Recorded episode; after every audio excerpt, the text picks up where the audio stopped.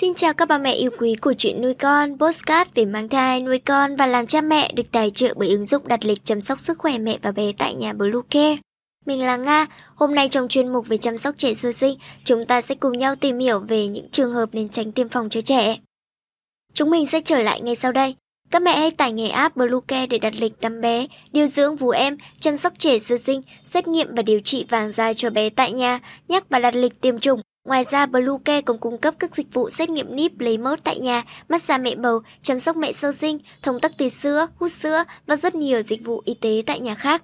Truy cập website bluecare.vn hoặc hotline 24 trên 7 0985 76 8181 để được tư vấn cụ thể các mẹ nhé. Các mẹ thân mến, tiêm vaccine là điều bố mẹ giúp trẻ nhỏ chống lại những căn bệnh nguy hiểm. Tuy nhiên, mẹ cũng nên nắm vững các trường hợp không nên tiêm phòng cho trẻ. Đầu tiên, mẹ cần hiểu là tiêm vaccine cho bé là cách quan trọng để tăng cường khả năng phòng những căn bệnh nguy hiểm ở trẻ, giúp trẻ lớn lên khỏe mạnh. Nhưng mẹ cũng cần tìm hiểu các kiến thức về tiêm phòng, nhất là các trường hợp không nên tiêm phòng cho trẻ để đảm bảo về sức khỏe của con tốt nhất. Dưới đây là các trường hợp không nên tiêm phòng cho bé, các mẹ hãy lưu ý nhé.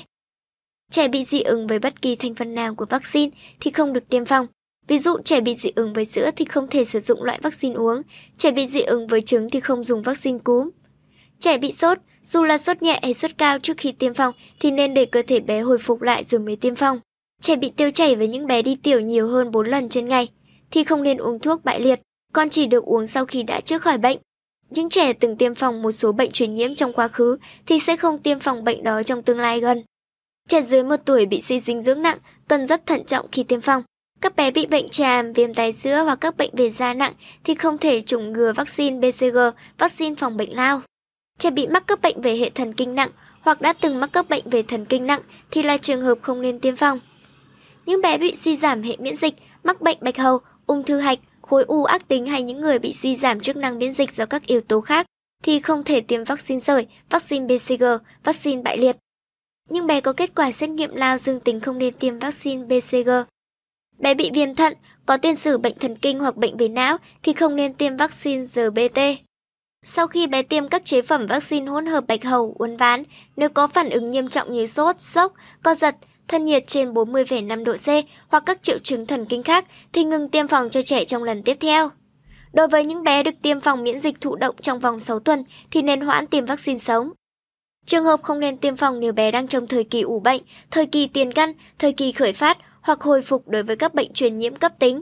Bé mắc các bệnh cấp tính hoặc các bệnh mãn tính nặng như bệnh lao thể hoạt động, suy tim, tiểu đường, rối loạn máu, thấp khớp hoạt động, không tiêm phòng trong thời kỳ khởi phát hoặc các bệnh mãn tính trên. Vì thế, điều mà các mẹ cần làm trước khi tiêm phòng cho bé đó là nói rõ với bác sĩ về tình hình sức khỏe của con mình, nhất là các bé đang bị suy dinh dưỡng, bé ốm yếu hay mắc bệnh. Một số mẹ vì sợ con bị đau khi tiêm nên đã vịn vào các cớ chống chỉ định tiêm phòng, cách này là không nên. Trên đây là những thông tin về các trường hợp không nên tiêm phòng cho trẻ, hy vọng có thể giúp ích cho các mẹ và giúp mẹ bảo vệ sức khỏe của bé tốt hơn nhé.